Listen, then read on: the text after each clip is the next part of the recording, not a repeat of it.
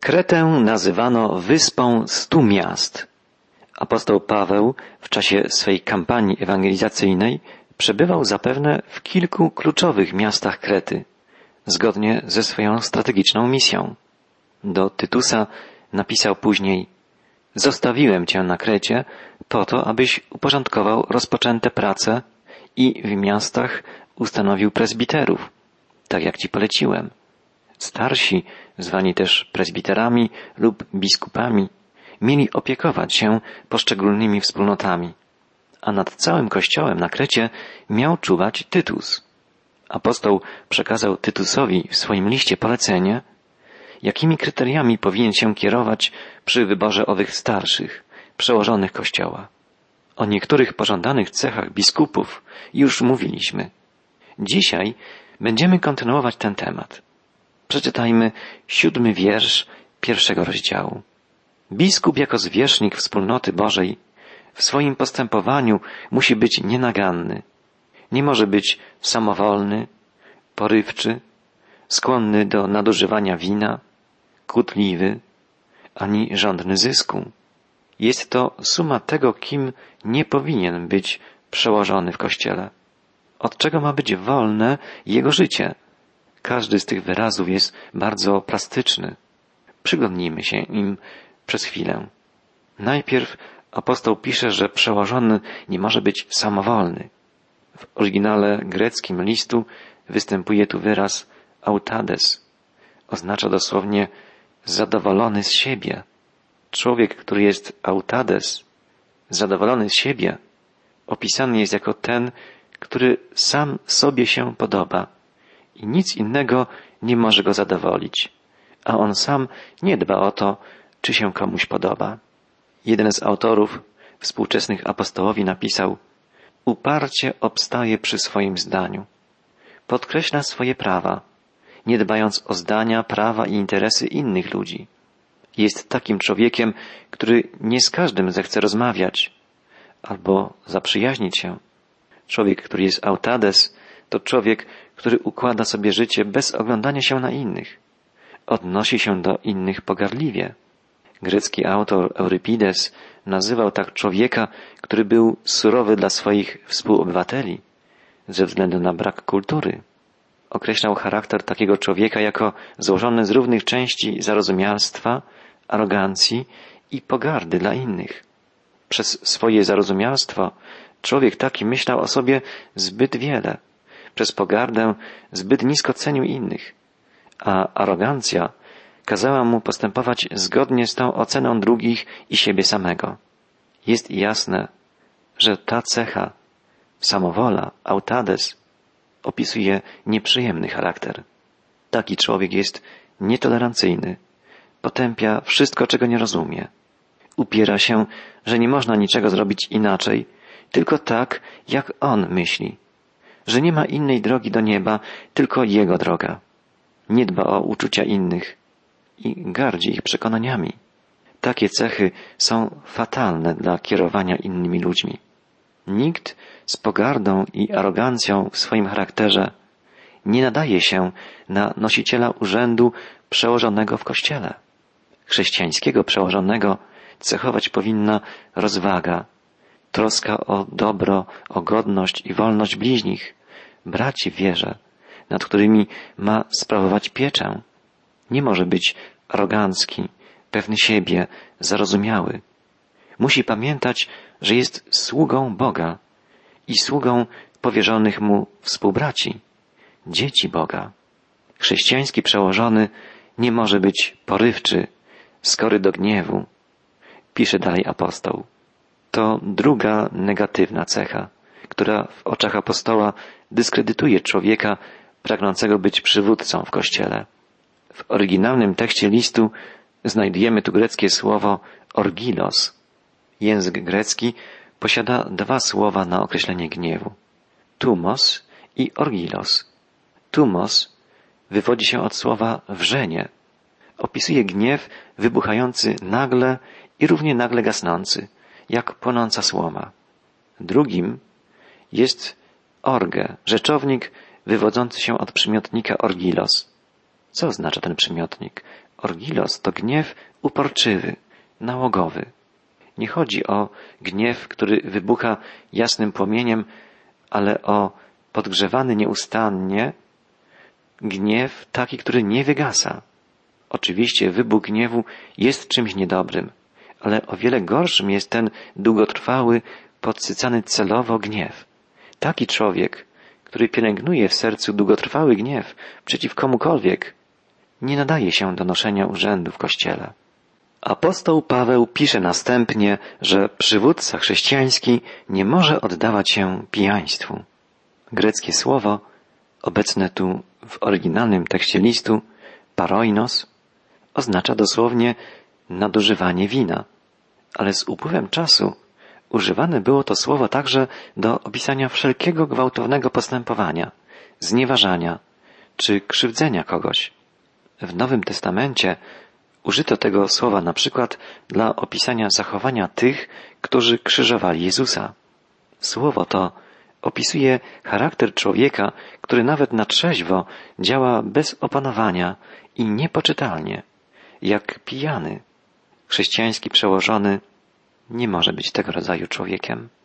Dalej czytamy, że nie może też być porywczy, a dosłownie, że nie może być zabijaką, bijącym. Tak słowo to brzmi w oryginalnym tekście. Plektes w Grece to dosłownie bijący, zabijaka.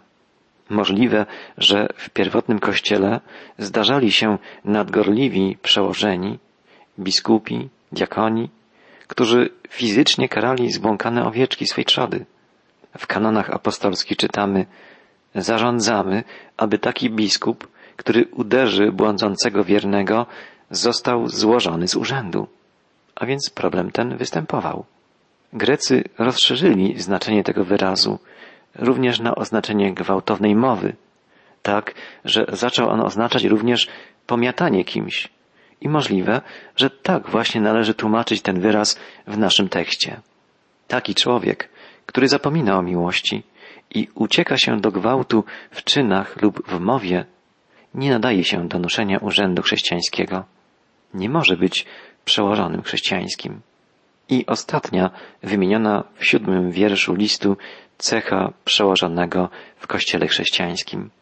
Nie może on być żądny zysku. Słowo greckie aeskrokerdes opisuje człowieka, który nie dba o to, w jaki sposób zdobywa pieniądze, aby tylko je zdobyć. Tak się składa, że właśnie Kretenczycy byli nagminnie obarczeni tym grzechem. Jeden z autorów, Polibiusz, tak napisał o nich. Są oddani robieniu pieniędzy na różne niegodne i napastliwe sposoby.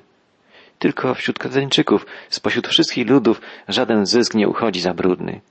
Plutarch pisał o nich, że lepią się do pieniędzy, jak osy do miodu. Kretenczycy o wiele wyżej cenili zysk, korzyści materialne, niż uczciwość i cześć, honor. Nie zważali, jakim kosztem zdobywają pieniądze. Przywódca chrześcijański i w ogóle każdy chrześcijanin powinien wiedzieć, że są o wiele ważniejsze sprawy niż robienie pieniędzy i o wiele cenniejsze bogactwa niż bogactwa materialne. Ten, którego głównym celem w życiu jest gromadzenie dóbr materialnych, nie jest godny pełnienia przywódczej funkcji w Kościele Jezusa Chrystusa. Mówiliśmy w oparciu o treść siódmego wiersza pierwszego rozdziału listu do Tytusa o tym, jakim człowiekiem chrześcijański przywódca nie powinien być. Natomiast następne wersety, ósmy i dziewiąty, zawierają listę cech, którymi chrześcijański przywódca powinien się charakteryzować. Czytamy, że ma być gościnny, kochający dobro, rozumny, sprawiedliwy, sumienny, opanowany, że musi wiernie trzymać się treści przekazanej nauki, aby mógł poprawnie nauczać i wyprowadzać z błędu jej przeciwników. Wymagane zalety chrześcijańskiego przywódcy możemy podzielić na trzy grupy. Najpierw apostoł wymienia te zalety, którymi przełożony w kościele musi się wykazać w relacjach z innymi ludźmi. A więc musi być gościnny. po grecku filoksenos. Dosłownie znaczy to miłośnik gości, miłośnik przechodniów. W starożytnym świecie zawsze wielu ludzi znajdowało się w podróży. Gospody w starożytnym świecie były zazwyczaj bardzo drogie, brudne i były ogniskami niemoralności. Było więc bardzo ważne, aby podróżujący chrześcijanie mogli znaleźć otwarte drzwi w domach swoich wierzących braci. I nawet dzisiaj, jeśli ktoś najbardziej potrzebuje społeczności chrześcijańskiej, to właśnie przybysze w obcym mieście czy kraju. Jako drugie występuje tu słowo filagatos. Oznacza miłośnika dobrych rzeczy albo miłośnika dobrych ludzi. Słowo, którego Arystoteles używał w znaczeniu kogoś niesamolubnego, tego, kto kocha, lubi innych. Może też oznaczać człowieka, który jest miłośnikiem dobrych czynów. A więc ma być najpierw taki człowiek gościnny i kochający dobro. Tak możemy to ogólnie ująć. Dalej ma być człowiekiem rozumnym. Człowiek piastujący urząd chrześcijański musi być człowiekiem, którego serce jest czułe, wrażliwe na dobro w jakiejkolwiek osobie, miejscu czy działaniu je znajdzie. Dalej występuje grupa określeń tych cnót, które piastujący urząd chrześcijanin musi posiadać niejako w sobie. Musi być roztropny, to po pierwsze. Eurypides nazywał roztropność najwspanialszym darem, jaki bogowie dali ludziom. Inny starożytny autor grecki, Ksenofon, określał tym słowem ducha, który unika zła nie tylko wówczas, gdy zło może się ujawnić, ale nawet wówczas, gdy nikt go nie dostrzega. Przymiotnik ten odnosił się do człowieka, który, jak mawiali Grecy, myśli myślami zbawiennymi, rozumny. Piastujący urząd chrześcijanin musi być człowiekiem mądrze używającym i panującym nad każdym instynktem i każdym pożądaniem swej osobowości. Musi również być dikaios, to znaczy sprawiedliwy. Jako sprawiedliwego Grecy określali takiego człowieka, który oddaje Bogom i ludziom to, co im się należy. Chrześcijanin, piastujący urząd, musi oddawać cześć jedynemu prawdziwemu Bogu, a ludziom szacunek, który im się należy. Oprócz tego musi być człowiek, który jest przełożonym we wspólnocie chrześcijańskiej pobożny. To greckie słowo hosios jest bardzo trudne do przetłumaczenia, gdyż określa ono człowieka szanującego podstawowe przyzwoitości życia, które są czymś nadrzędnym w stosunku do ludzkich praw i ustaw. Człowiek pobożny to człowiek żyjący prawdziwie po Bożemu. Człowiek, który stosuje się do Bożych praw, Bożych standardów moralnych. Tak jak światem materii rządzą prawa fizyki, chemii, biologii, ustanowione przez Boga, tak w sferze moralności obowiązują Boże prawa, Boże standardy, w których przestrzeganiu chrześcijański przywódca powinien być wzorem dla innych. Omówiliśmy już więc dwie grupy pozytywnych cech chrześcijańskiego przywódcy. Zalety w relacjach z innymi ludźmi, takie jak gościnność, oraz cechy wewnętrzne, osobowościowe, takie jak roztropność. Na koniec apostoł wymienia kwalifikacje chrześcijanina piastującego urząd potrzebny na terenie pracy w kościele. Musi być taki człowiek zdolny do zachęcania, do podnoszenia na duchu innych członków wspólnoty. To podkreśla dalej apostoł Paweł. Zawsze jest coś nie w porządku w kazaniu czy nauczaniu, przez które inni tracą ducha. Funkcją prawdziwego chrześcijańskiego nauczyciela i kaznodziei jest podnoszenie ludzi na duchu, budowanie w nich nadziei, a nie doprowadzanie ich do rozpaczy. Chrześcijański nauczyciel musi umieć dawać odpór tym, którzy sprzeciwiają się wierze. Użyte w oryginale listu słowo elkein jest bardzo znamienne. Oznacza napominanie lub karcenie człowieka w taki sposób, że dochodzi on do zrozumienia i uznania swoich błędnych dróg. Upominanie chrześcijańskie to jest coś o wiele większego niż udzielanie nagany, większego niż zwyczajne rzucanie potępiających słów.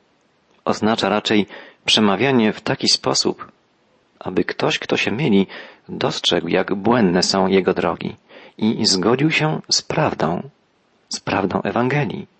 Nie jest celem napominania chrześcijańskiego upokarzanie człowieka, ale uzdolnienie go do przejrzenia, do uznania powinności czy prawd, na które był ślepy lub którym był nieposłuszny. Wydaje się, że jest to sprawa bardzo zaniedbana w życiu współczesnych chrześcijan, bo albo nie napominamy w ogóle z obawy, by kogoś nie urazić, albo robimy to niewłaściwie, kierując się złymi pobudkami, albo używając niewłaściwych metod. Pamiętajmy, upominanie zawsze powinno wypływać z miłości i chęci pomocy bliźniemu. Apostoł Paweł pisze dalej o kwalifikacjach przełożonych przywódców Kościoła. Wspomina o fałszywych nauczycielach, ludziach, którzy wprowadzają zamieszanie we wspólnocie chrześcijan. To duży problem. Czytamy w dziesiątym i jedenastym wierszu pierwszego rozdziału listu. Jest wielu wichrzycieli, zwłaszcza tych ze środowiska żydowskiego, którzy pustym gadulstwem bałamucą innych. Trzeba im zamknąć usta, bo doprowadzają do upadku całe rodziny, głosząc fałszywe nauki dla brudnego zysku. Widzimy tu obraz fałszywych nauczycieli powodujących niepokoje na Krecie. Próbowali oni przekonać nowo nawróconych Kreteńczyków o dwóch rzeczach. Po pierwsze, że opowiadanie o Jezusie, który umarł na krzyżu, nie wystarcza. Aby naprawdę stać się mądrymi, muszą poznać opowiadania, genealogię, skomplikowane alegorie rabinów żydowskich. Następnie, po drugie, iż sama łaska nie wystarczy. Aby być naprawdę dobrymi, muszą poddać się tym wszystkim regułom i przepisom dotyczącym judaizmu, obmywań, świąt, które były dane dla judaizmu. Niebezpieczeństwo polegało na tym, że owi fałszywi nauczyciele starali się przekonać ludzi, że potrzebują czegoś więcej niż Chrystusa i więcej niż łaski, aby dostąpić zbawienia. Byli też oni prawdopodobnie intelektualistami, dla których prawda Ewangelii była zbyt prosta, aby mogła być prawdą. Jedne po drugich przewijają się przed nami cechy fałszywych nauczycieli. Byli, jak pisze najpierw apostoł, niekarni, krnąbrni, jak żołnierze odmawiający posłuszeństwa słowom rozkazu. Nie uznawali kierownictwa Kościoła. Nie akceptowali wyznania wiary, które było apostolskim wyznaniem. Chociaż prawdą jest, że Kościół nie dąży do narzucania ludziom ciasnej, jednolitej idei czy jednolitych przekonań, ani wyrzeczenia się swojego rozumu, to jednak są takie prawdy, w które człowiek musi wierzyć, aby być w ogóle chrześcijaninem. A wśród nich jest na centralnym miejscu prawda o całkowitej wystarczalności Chrystusa. Po drugie, podkreśla apostoł, ludzie ci byli pustymi gadułami. Znajdujemy tu bardzo ciekawe słowo greckie matajolagai i pochodzący od niego przymiotnik matajos, który znaczy pusty, próżny, bezużyteczny. Tego przymiotnika greckiego używano na określenie nabożeństw pogańskich, które nie powodowały żadnych dobrych skutków, nie miały przełożenia na życie. Ludzie na Krecie potrafili przemawiać gładko i obszernie, ale cała ta mowa ani na krok nie przybliżała nikogo ku dobru. Cynicy mawiali, że wiedza, nie przynosząca korzyści, jest pusta. Nauczyciel, dostarczający swym uczniom tylko terenu dla przyjemnych dyskusji i teoretycznych umysłowych spekulacji, uczy na próżno. Po trzecie, owi fałszywi nauczyciele byli zwodzicielami. Zamiast prowadzić ludzi do prawdy, odwodzili ich od prawdy. Zamiast utwierdzać ludzi w wierze, podkopywali stopniowo ich wiarę. Godne uwagi są tu dwie rzeczy. Po pierwsze, Ich nauczanie było niszczące. Czasami prawdy wymagają, aby człowiek na nowo przemyślał swoje przekonania. Prawdą jest również, że chrześcijaństwo nie ucieka od pytań i wątpliwości, ale uczciwie je rozpatruje. W prawdziwym nauczaniu z burzy umysłowej wyłania się nowa i większa pewność prawdy. Temu ma służyć burza mózgów, dyskusja. Następnie owi nauczyciele winni byli wywracania domów, inaczej mówiąc, wywierali zgubny wpływ na życie rodzinne. Każda nauka naruszająca całość rodziny jest złą nauką. Kościół chrześcijański zawsze budował się na gruncie rodzin chrześcijańskich. Jakie rodziny, takie wspólnoty w Kościele. I po czwarte, nauczanie fałszywych nauczycieli miało im przynosić zyski. I to, jak pisze apostoł, brudne zyski. Bardziej interesowali się tym, co mogą osiągnąć nauczając, co mogą uzyskać od ludzi, aniżeli dać owym ludziom to, co oni potrzebowali. Jest to wielka pokusa każdego zawodowego nauczyciela. Jeśli nauczyciel czy kaznodzieja widzi w swojej działalności stopień do kariery, do awansu społecznego, lub ma na uwadze przede wszystkim osobiste korzyści, zyski, to jest na niebezpiecznej drodze. Apostoł pisze, że takim ludziom i ich fałszywej nauce trzeba się przeciwstawić. W jaki sposób? Poprzez głoszenie prawdziwej nauki, a jedyną zwycięską, nie do odparcia nauką chrześcijańską jest życie. Życie zgodne ze słowami i dziełem Jezusa Chrystusa.